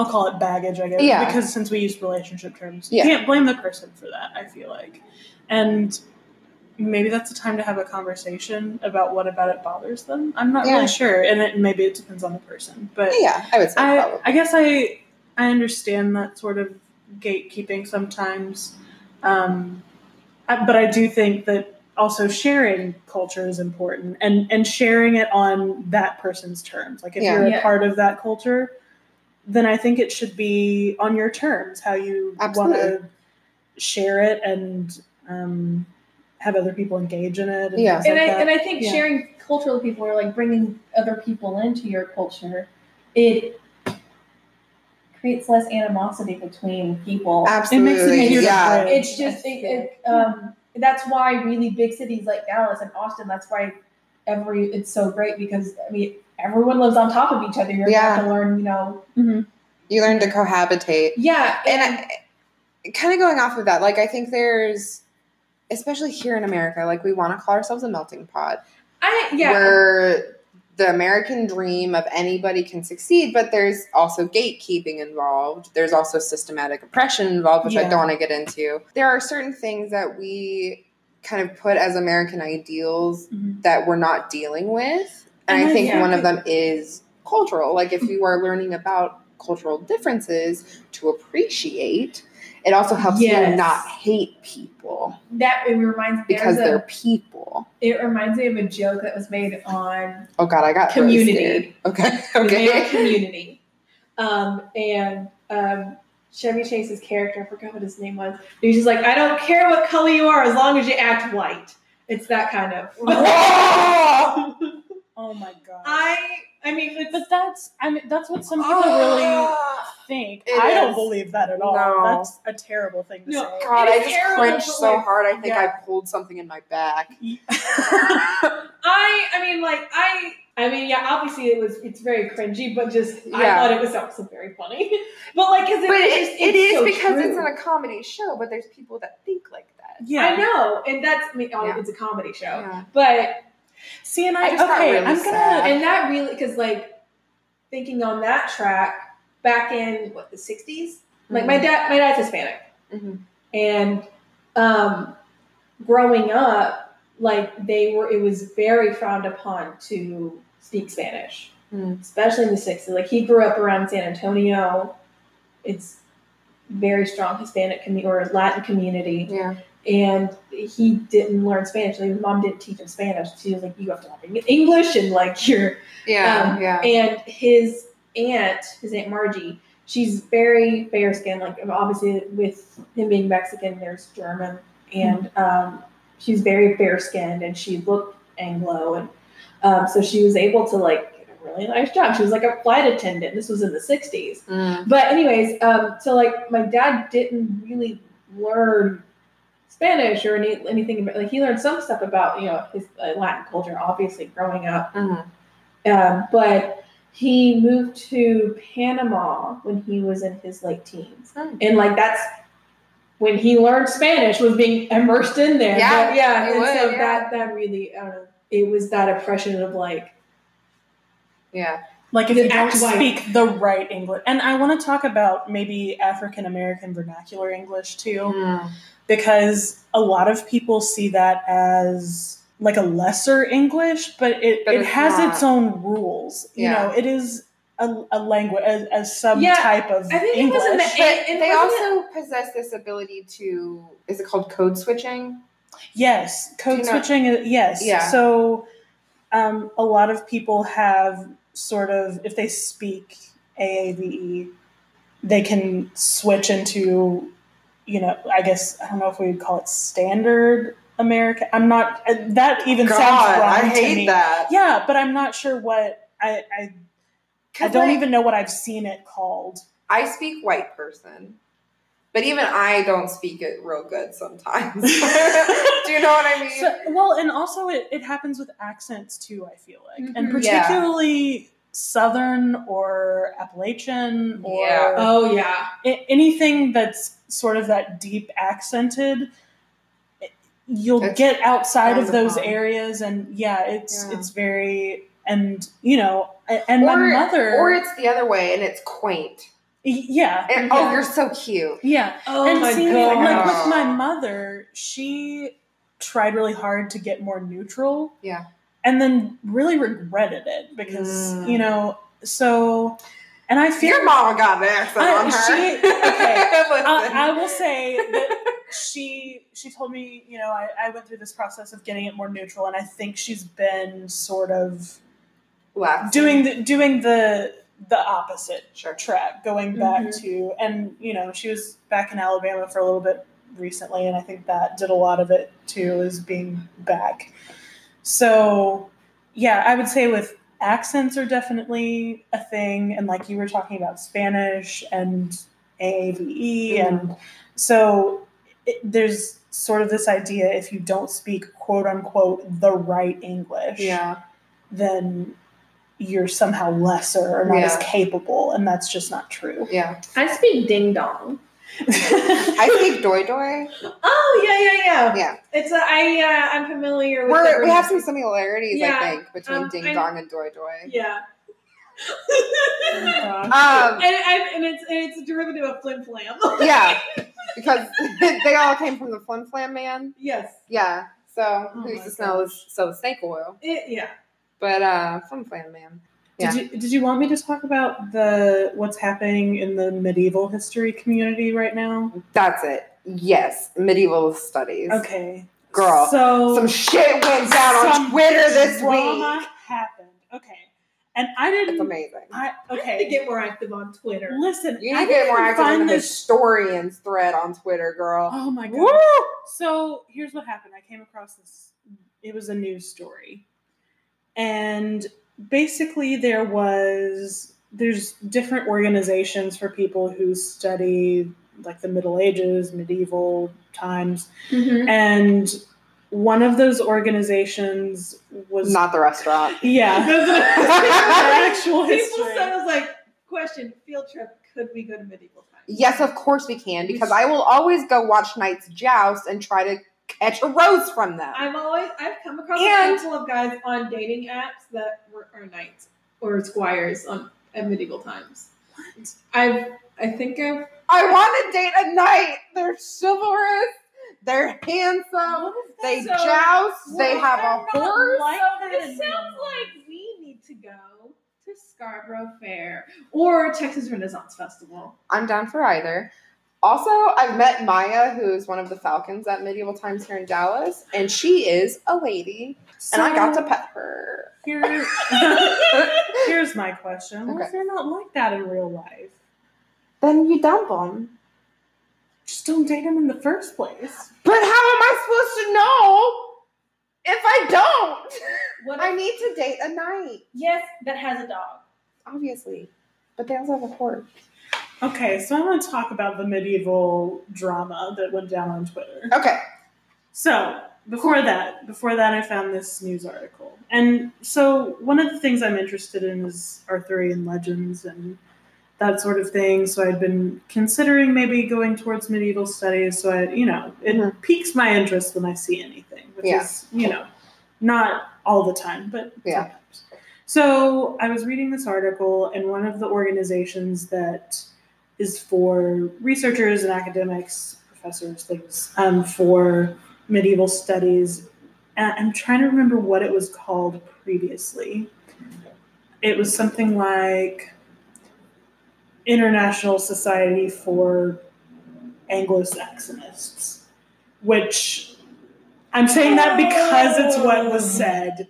Yeah. But the whole thing was about um, that term, Anglo Saxonist, recently has been used in very racist circles. I think we can call it what it is white supremacist. Yeah, Yes. yeah, white supremacist circles. And so there's this whole thing about people who are white supremacists trying to claim things like Viking history or this medieval history. Can I say my one thing when you told me about this? Yeah. And I, Katie Beth was talking to me about this, and I literally screamed at her. I was like, I just want them to leave one thing alone for me. yeah. They touch everything. Yeah. I was like, I love Viking history. We're aware. We did watch Midsommar together. Well, anyway, so they're trying to claim these things as part of their false narrative that, you know, white people are better is their whole Mm. deal. Okay, so there are several problems with this. The first of which. Okay, so Where do we want to start on that? where should we start? So You first, so first of all, I guess let's say Vikings. Uh-huh. You know, they're kind of sailing around the world and all of that, and they yeah, pillaging, doing their thing, which is, you know, that. Which is problematic in its own right. yeah. But, like, But they're bringing back all different kinds of people back with them. And so, this idea that they're a perfectly white society and it's only white people. it's, and it's so false. Yes. It is And so false. It's the same for the Middle Ages and yeah. the medieval period. And people think of it as, oh, it's all about Europe and we're Right. and all Because that's what we not how- see. yeah. But we And- don't see, like, Islam in Spain in the Middle Y- Ages. yeah. Like, we don't see that. Well, and there's other things going on globally during Yeah. that time, obviously Yeah. too. So the field for a long time has been defined by this sort of white narrative. Mhm. And whether people did that consciously or just sort of that's what they fell into, you know, Mhm. I'm not here to talk about that No. really. But it's been mostly white researchers doing mostly white history. Mhm. Mm-hmm. And you're getting some people who are coming up who are people of color who want to look into things like race during the Middle Ages, Yeah. Which is a very interesting topic. It's a that very I think, interesting topic. and even when I talked about Elizabethan times, Um, it was the 45th uh, Academy Awards, and Marlon Brando declined the Best Actor award for his performance in The Godfather. Mhm. Um, it said that uh, he was boycotting the ceremony in protest of Hollywood's portrayal of Native Americans and to draw attention to the standoff at Wounded Knee. so yeah, Yeah, I did hear anytime you that. have a platform, That you can And- kind of step back from and Yeah. allow someone else to Mhm. step up. yeah, I'm, I'm a big fan of advocating for others and then stepping back. Mhm. and letting them. I'm gonna use my I, um, I'm gonna use my privilege to give you the platform. Like I'm Yeah. Yeah. Wow. We've had Mhm. another really thorough debate Yeah, This we episode. did like a. It was almost like a Frida to get us warmed up, Yeah, and then we got into the deep, you know, the deeper historical. ramifications. Well, and also the the issues that we see Yeah. happening, and I think mm-hmm. that, that kind of starts with Frida and how we talk about her, Yeah, but it goes into every part of history, really. yeah, and something we need to be working towards. Mm-hmm. So, and I feel like our episodes are getting more and more like this. Like we have Yeah. a person, but then we also talk about the wider, you know, what history needs to be doing or where it needs to be going. yeah. Mm-hmm. It is interesting that we kind of like zoom in on one person, and then throughout the episode, we kind of get this wider, eh, wider angle lens on everything. Yeah. It's like, what are Yeah. the ramifications of this person? Yeah. now? Yeah. that's really interesting. Yeah, I hadn't Yeah. thought about that. But I think it's something that needs to be talked about. Absolutely, I agree. All right. Is there anything else we want to say about Frida? Vaccinate your kids. Absolutely. Well, yeah. Don't let your kids get polio. Don't be Because stupid. well, and just think about it because there were some kids that you know it started to shut down their lungs and things like that. So easily it could have been, you know, There we didn't people- get anything from Frida. She could have died when she was six. Yeah. You know, so I mean, there's still a handful of people living in iron lungs from mm-hmm. polio. Mm-hmm. Like, well, there aren't really that many people who know how to work or fix them. Yeah, yeah. I was yeah. watching I- like a yeah, yeah. Have we all watched the same Yes, thing? we Yeah, nice. yeah. That's interesting. We should put that on here, I guess, as well. So, well, But- maybe just a wrap up of her legacy and where we are. I think because we've talked like wider historical, so maybe Yeah. let's bring it back. I guess for me, Frida's someone who, when I first looked into art history, she was a figure that I thought was really interesting. I thought her art was interesting. Mm-hmm. So that's my own like Frida's personal like legacy on me, Mm-hmm. I guess. I mean, mine was yeah, like looking into. I was very interested in art um, when I was younger, and still am, obviously. But it was kind of the first woman I had seen named. Mm-hmm. Yeah. Um, that was among like the greats. Yeah. Mhm. Um, so that was very interesting for me. And I remember buying, not me buying, but going to Barnes and Nobles with my mom after one of my art classes and having her buy me a Van Gogh book, but also a Frida Kahlo book. Mhm. And I was like 11 ish, 12 maybe, like Mhm. flipping through these art, like a coffee book style Yeah. Yeah. of Frida's paintings and just like really taking it in. And um, I think trying to find something that I could identify with with her Yeah. um, Yeah. even as a child, um, because she was the first woman I had seen really named. Yeah. And And I think that's my personal legacy Mhm. with her. yeah. I would say the same with me as well. But I've also, as of late, I would say the past at least five years, she's made a comeback. Oh yeah, yeah, And I think it's just with that new wave of feminism that we're seeing. yeah. Um, I would also say the new a new wave of proud Latin history. Yeah. yes. I think Um, that is a lot It's of very special. Mm-hmm. Yeah. Yeah. All right. So we want to wrap up. Wow, We covered a lot, you guys. y'all, I'm exhausted. Yeah. but Same. thank you all so much for listening. I hope you were able to keep up with some of my rambling. So make sure to follow us on Twitter, Facebook, Instagram, all those places we're at Legendary Lasses. And if you have any suggestions on topics or people you want us to cover, you can email us, and that's legendarylasses at gmail.com. And You can also slide in our DMs. okay. Yeah. So you can also visit our website, and that's legendarylasses.wordpress.com, and that's where we include all of our notes, any pictures, links that we talk about. Um, for each episode, we'll be adding things on our website that you can look at. We're a couple episodes behind. Yeah, we're working on it. We're working on it, but um, eventually, all those links will be posted there. And we're now on several platforms. We're continuing to expand where our podcast is available. If you do happen to use Apple Podcasts or any other uh, platform that uses rating, please be sure to rate us, leave us a review.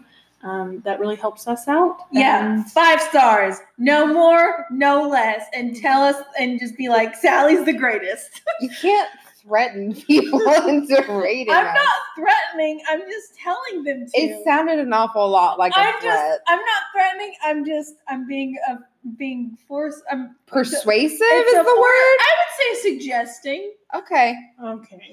I gave us five rate a five star rating. So on did I, but I don't think that counts. No, but we should But have yeah, two def- ratings. Definitely rate us. Um, let us know what you think.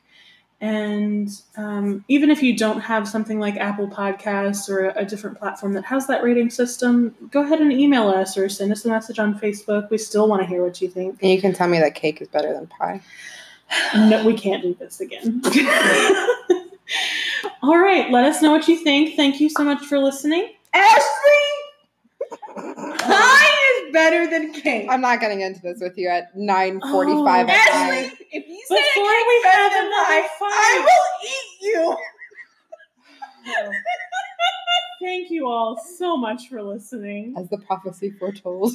Now go out and make waves, change history, and stay legendary. And kick some ass. And be an advocate. yeah. Yeah. Okay, bye. Bye. Pie's better than cake. Well,